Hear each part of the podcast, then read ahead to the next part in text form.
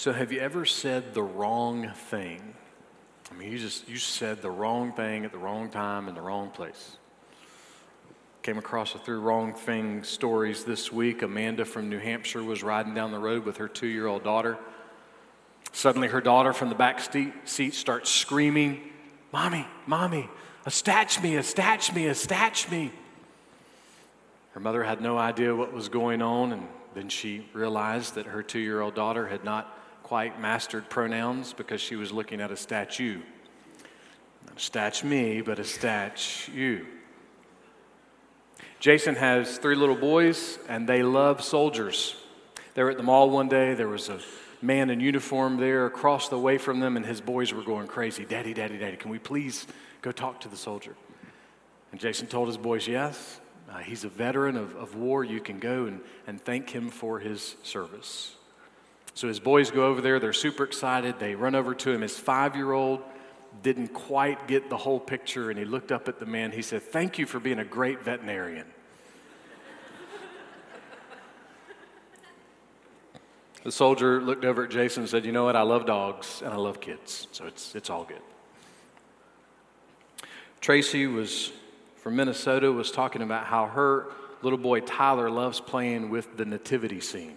Christmas time, they put it out, and he just loves playing. It's his favorite thing to play with. And, and one night she was asking him, she said, well, well, who are these people? And she pointed to one of the wise men that had a, a package, a box. And she said, Well, who's this? And without hesitating, Tyler said, Oh, that's the pizza guy. Yeah. That would have been a night that Mary and Joseph probably could have used a pizza for sure. Or as someone said, gold, frankincense, and pepperoni. Kids aren't the only ones, though, that say the wrong thing at the wrong time, right? Therese Borchard is a mental health writer and activist, and she tells the story of taking her daughter to meet her third grade teacher at the beginning of school. She writes My daughter Catherine is named after my grandmother and my great grandmother, two very strong women in our family tree, whom I wanted to celebrate in my girl's name. When I took Catherine to meet her third grade teacher, the teacher asked her, What would you like to be called? She responded, Katie. Taken aback, I immediately retorted, No, no, no, no. You, you don't want to be called Katie. Catherine is so much more sophisticated. I went on and on why she should not be called Katie. What I didn't realize is that the teacher's name was Katie.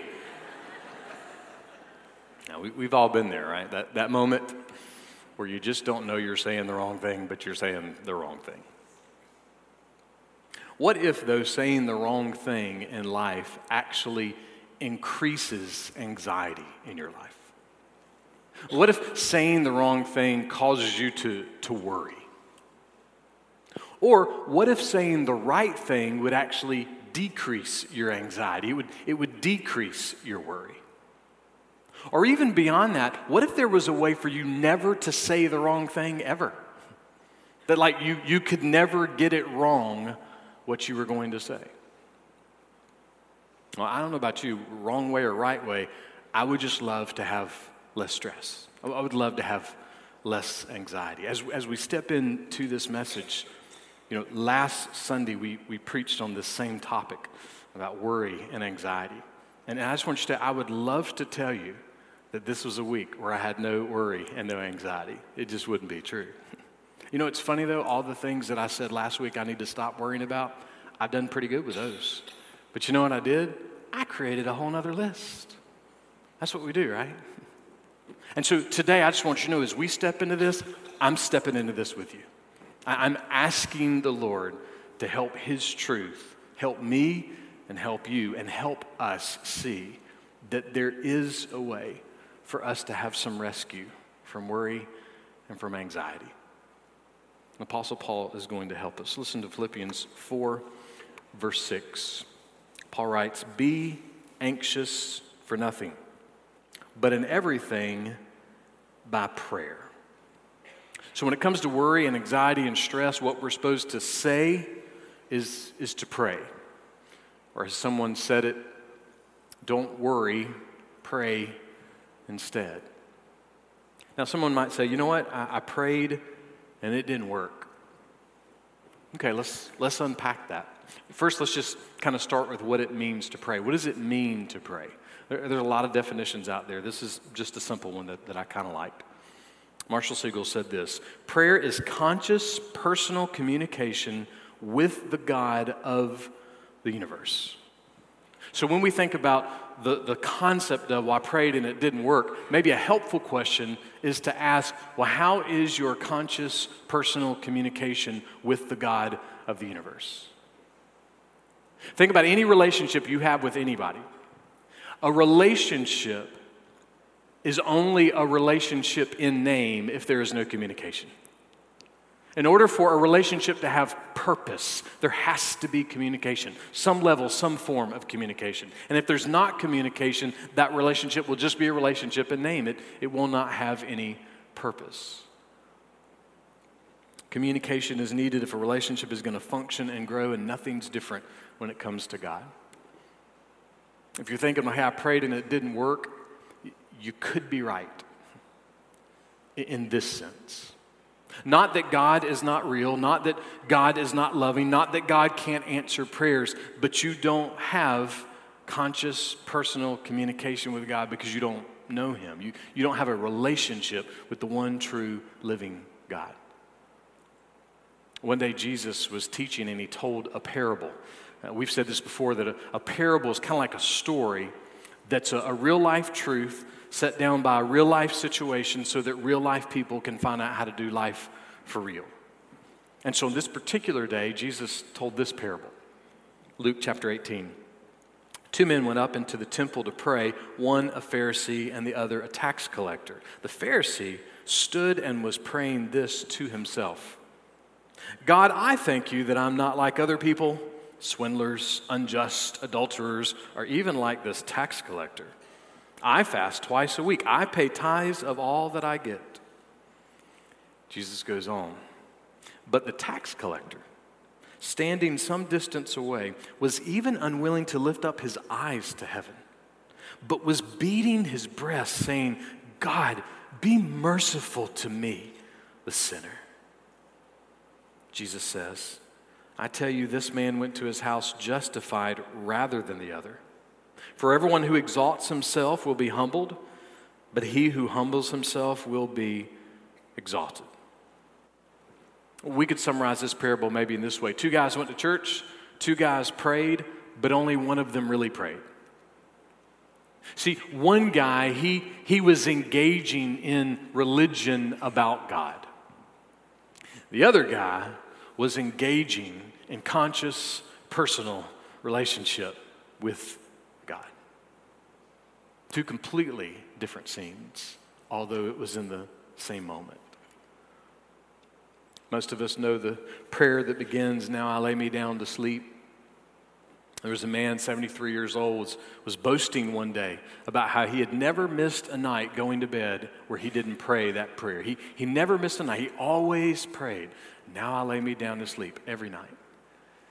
Not long after he was boasting about that, the Holy Spirit convicted his heart and, and he realized that he was lost. He was a sinner and he needed the mercy of God. And he repented of his sin and he received Christ. And then for the rest of his life, he would tell people about how God saved him. And then he would always say this I am the old man who said his prayers for 70 years and yet all that time never prayed at all. What about your heart before the Lord? Where is your conscious, personal communication with God? Jeff Thomas has some helpful questions. Have you gone to God and confessed your sins to Him and sought His forgiveness in Jesus' name? Have you stopped making excuses for your behavior and your unbelief and asked God to show mercy? Have you asked God to give you a new heart and make you a new creation? Have you asked God that Jesus Christ might become your Savior? And then he asked a, a very interesting question. What would you think of a woman who married a man for access to his credit card and his big house and boat? You would say that she was marrying him for his money. She did not want him, she wanted what he had. She did not love him, she loved herself. And then he says this So it is if you are praying to God for stuff you want, but not wanting God Himself. If you are not a Christian, we, we pray and we deeply hope that God would quicken your heart and that by His mercy you might ask Christ to be your Savior. Because it is only through salvation in Jesus that you can have conscious, personal communication with the one true God of the universe. And you might be thinking, look, I, I wasn't praying for a credit card or a big house or a big boat. Now listen, I, I'm a Christian and I was, I was praying about serious stuff. I was praying about hard stuff with people that I love. I was praying about situations and, and circumstances that are real and they matter. And I'm full of worry and anxiety and stress because my prayers were not answered. Before he was arrested, Jesus was in a garden at the place called the Mount of Olives, and, and he was praying, and this is what he prayed. Luke 22 Father, if you are willing, remove this cup from me, yet not my will, but yours be done. And being in agony, he was praying very fervently, and his sweat became like drops of blood falling down upon the ground. Jesus was so overwhelmed in his stress and his anguish and his anxiety that, that some subcutaneous capillaries busted. And, and they began to mix with his sweat, and it was as if he was dripping blood, sweating out blood as he prayed. Now, look, we've got some burdens, some worries, and stresses, but, but none of us have ever been to the point of being so overwhelmed that, that we were sweating blood as we prayed. The sin of the world, past, present, and future, all was about to descend on the body of Jesus. Jesus was about to take on the sin of the world. John MacArthur says this Apart from the cross, no greater agony has ever been experienced by any being who's lived in this world in human form. No man has ever suffered this way. Just, just lean into that for a second. This is not, you know, magic fairy tale time. This is not, oh, the legend of Jesus. This is a real Savior, a real man who really experienced suffering that no one else has ever experienced. He goes on. This is the second greatest agony that our Lord would experience. The first being that which has, was to come on the cross itself. This is the night when he anticipates the drinking of the cup of divine wrath, which will be his in full at the cross. He goes on. It is the anticipation of experiencing the Father's will and embracing the role of becoming a sacrifice for sin, to become the sin bearer. He is facing something completely alien to himself. He has never known sin. He has never known the wrath of God. He has never known alienation. Jesus was troubled with sorrow that was so deep. The Bible says it was as if he was going to die from his anguish. His sorrow was so great, it was almost to the point of death. In fact, the Bible says he was so overwhelmed mentally and physically and spiritually that an angel from heaven had to come and, and build him up and, and help him out. You ever felt that way before? Ever felt completely mentally and spiritually and physically exhausted from your worry and your anxiety? And what was Jesus doing in the middle of all of his anguish? what was he doing as, as sorrow was pounding his heart and his mind? He was pouring out his heart to the Father. He's praying. This is what Jesus was doing in the middle of his anguish. He was praying. And was his prayer answered? Well, yes and no. See, here's what happened. In, in the middle of his prayer, Jesus stopped being in anguish and, and his prayer shifted. His, his prayer changed. Why? Because he prayed that the cup would pass, but the cup was always the plan. From before the foundations of the world, the, the cup was always the plan. The cup could not pass. MacArthur goes on.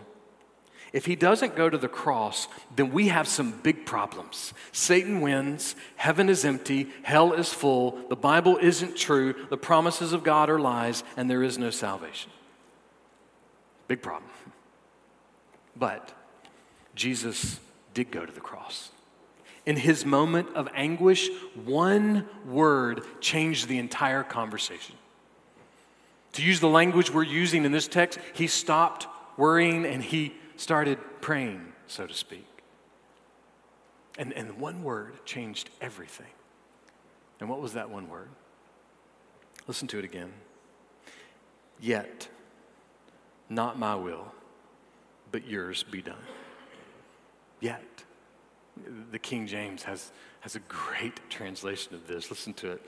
Nevertheless, not my will, but thine be done. If we are going to profess to be Christians, our nevertheless has to be on the table. It has to. Our nevertheless has to be on the table where we are following Jesus and we are saying, Thy will be done. Now, will that nevertheless make everything fluffy and comfortable? No. In our anxious moments, our nevertheless will not make everything easier, will not make everything nicer, will not make everything safer. Our nevertheless will, will not mean that we won't be aggravated or angry. Our nevertheless does not mean that we won't be afraid, that we won't be hurt, that we won't be numb, that we won't be devastated. The nevertheless will not take away all that has happened in our life, but the nevertheless is your greatest. That nevertheless is your greatest help. Why? Because if you can keep your nevertheless on the table and you can, you can keep looking at it and you can keep reminding yourself of that nevertheless. Nevertheless, Father, your will be done. If you can hang on to that, here's what will happen. Your nevertheless will remind you of the nevertheless of Jesus. And you'll remember that, that in the moment that his anguish was so much that he was sweating blood, that he stopped worrying, so to speak, and he started praying. And that the cup did not pass, and that the cross did not pass and that Jesus, in the power of his nevertheless, changed everything. And seeing Jesus step into his agony, step into his anguish with his nevertheless, it helps us to step into our agony and our anguish and our worry and our stress with confidence that Jesus is for us, that Jesus has solved our biggest problem. What does that mean? It means that in our anguish and our anxiety and our worry, we take our nevertheless and we step into it and we remind ourselves that Satan did not win. We remind ourselves that heaven is not empty. We remind ourselves that the Bible is true, that the promises of God are not a lie, and that the salvation of Jesus Christ is real. But that's what the, the nevertheless does. All of those things are yours in Christ at any given moment. All of that hope, all of that peace, all of that confidence can be yours through, through something unbelievably simple prayer. Conscious, personal communication with the one true God. I prayed and it didn't work. We all have that moment. We, we all have that moment. Some of you can remember that moment where you said, God, you didn't do it. I, I mean, I can remember mine like that. God, you, you didn't do it. What, what's, going on with, what's going on with this, Lord? I, I, I prayed and, and nothing happened. But if we put our nevertheless on the table and we keep it there, and we, we hang on to it. We, we do whatever we have to to stay connected to it. The reality is, no matter what we're worried or anxious about, no matter what the situation might be, we can keep preaching to our hearts that the cup was not passed and the cross was not passed. And our sin, not in part, but the whole, has been nailed to the cross. We bear our sin no more. And even in the middle of our anguish, we can still say, Praise the Lord, praise the Lord, oh my soul. Now, let me be clear I'm, I'm not floating some pie in the sky magic jelly bean thing about praying and prayer. Prayer is, is hard. And you're going to need more than some now lay me downs. You, you, have to, you have to step into it. But here's the thing the good news of the gospel, as you step into it with your nevertheless, the good news of the gospel, it'll guard you, it'll keep you, it will help you to see that it can be well with your soul. Not happy, happy, joy, joy, but well, well with your soul. The message Paul is giving us through the, the power of the gospel is, is fairly simple. It's just stop worrying and, and start praying instead. I mean, that, that sounds easy, right? But, but it isn't. Elisabeth Elliot said this To pray, Thy will be done, I must be willing, if the answer requires it, that my will be undone. As you follow Jesus, as you pray, please know that from time to time, your will, it will be undone. It'll happen. But here's what can't be undone you can't be undone from God. You can't be undone from the will of God. You can't be undone from the love of God. You can't be undone from the peace of God that passes all understanding. You can't be undone from His will, even if your will gets undone. Over the last four weeks and personal conversations and phone conversations and text messages and emails from South Carolina to Georgia to West Virginia. I've, I've been in conversations with people whose wills got undone. And, and almost every single one of those folks, they have encouraged and, and challenged me, and, and quite frankly, sometimes just shamed me. Because in the middle of them being undone, it was very clear that their nevertheless had already been on the table. Their faith didn't shift.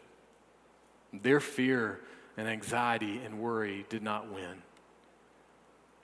Their hurt has been real, but their prayers have been real. Why? Because through that, nevertheless, they have known without a shadow of a doubt that the cup did not pass that the cross did not pass, and that every single promise they have in Jesus Christ is real. It's all true. Not because somebody has a great praise song, a great hymn, or a great sermon, because Jesus Christ actually was born in Bethlehem. And he really was raised to die on a cross and he was raised from the dead. And he sits at the right hand of the Father now. These things are true. And the evidence is clear. When we say put your nevertheless on the table, we're, we're not talking about blind faith. We're talking about confident faith in the reality of the person of Jesus Christ. We're going to worry. We're going to. I knew Harold would amen that. That's right. Yeah, we're going to worry. But the promise of the gospel is we don't have to keep worrying. We can follow the example of Jesus, even in the middle of a prayer, and stop worrying and start praying. Start looking again to the majesty and the power of Jesus. Maybe like you're like me, though, and sometimes you're, you're too busy. You think, oh, I don't, I don't have time to pray, or I don't even know what to pray. Let me just encourage you with these simple words from Jesus Matthew chapter 6, verse 5. Jesus was teaching, and he said, When you pray, there's, there's no if there. It's as if Jesus was saying the most natural thing for anybody who's going to follow after me to do would be to talk to the one who fearfully and wonderfully made them. To talk to the one who fearfully and wonderfully saved them and, and fearfully and wonderfully loves them. The most natural thing for a Christian to do would be to pray. So let us abandon all of our excuses. Let us turn the radio off in the car and, and keep our eyes open while we're driving and, and pray.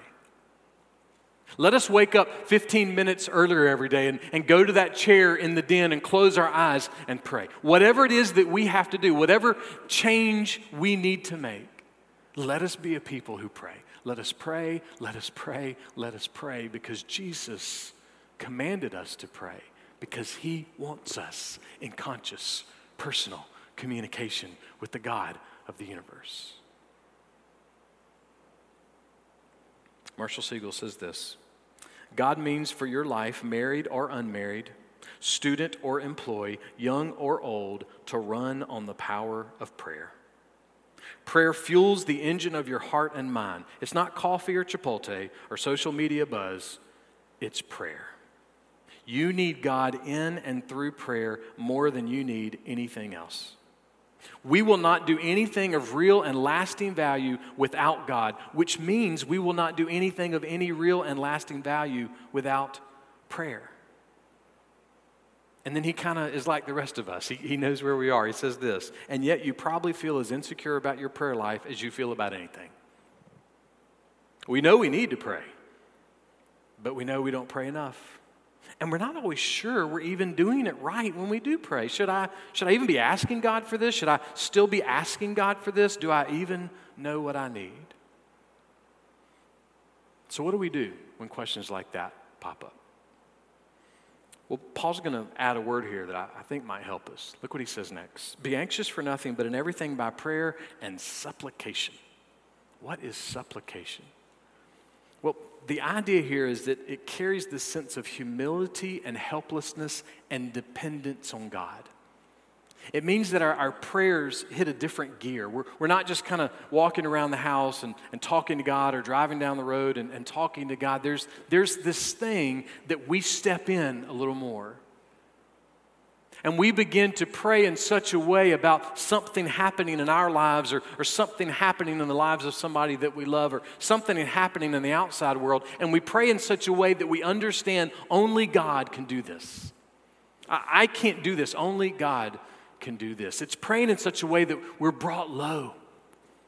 We're brought low and we begin to catch a, a vision of how God is God and there is no other, and we are not, and we need Him. That's what happened to Isaiah when God allowed him to catch just a glimpse of his majesty and his glory. And after catching that glimpse, I love Isaiah's response Isaiah 6, verse 5 Woe is me, for I'm ruined, because I am a man of unclean lips, and I live among a people of unclean lips, for my eyes have seen the King, the Lord of hosts. When he was confronted with the holy presence of God, Isaiah got low. There was something that happened. To me. He, he knew that he was in the presence of something, someone different. His heart and his mind, they were in awe. They were amazed. There was this beautiful sense of fear, and it felt great. But it brought him low. Because he was able to see in that moment there was something that from his eyes and his ears communicated to his mind that rushed to his heart. You know what? God is there and you are here. He is holy, holy, holy, and you are not. He is other, other, other, and you are not. And that's good. That's good. Because only when we see the holiness of God can our hearts really find hope for our anxiety and our worry and our anguish and our sorrow and our stress. Supplication is the kind of praying that, that helps us catch a glimpse of the beauty and the majesty and the holiness of God. And when we do that, when we see God for who He is, when we consider what God has done to ransom us, to rescue us, when we consider that, when we see who God is, you know what happens? It's not that hard to stop worrying and start praying.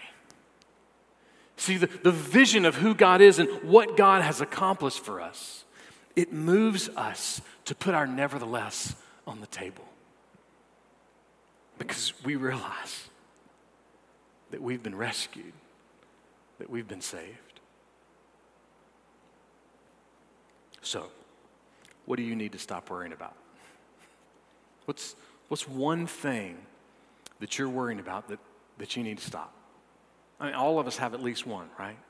And, and it doesn't do any good for us just to come in here and, and do this every Sunday and not, and not engage with it. So, what's, what's the one thing that even in the middle of praying about the one thing, you need to stop worrying about it and, and, and start praying about it?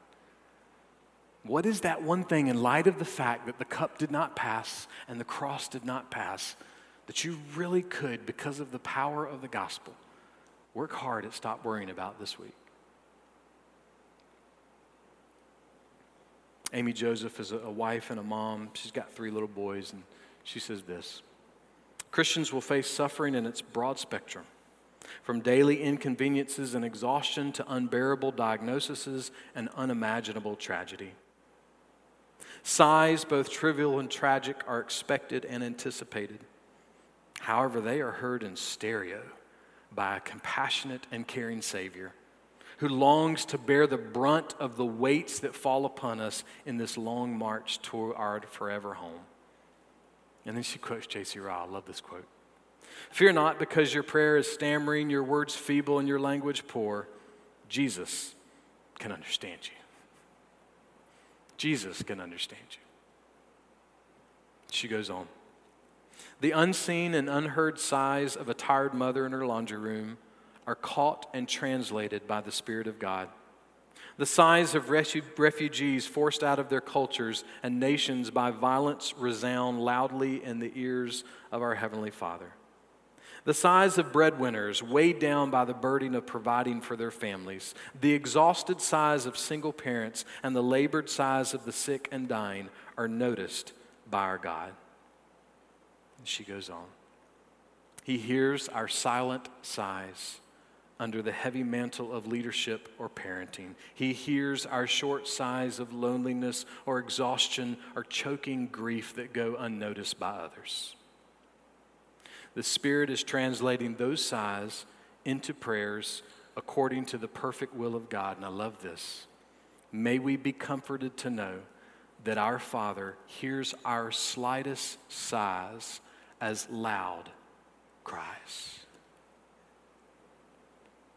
And then she says this He will continue to do so until our sighs of worry or pain or exile are swallowed up by our sighs of relief when we see our Christ face to face.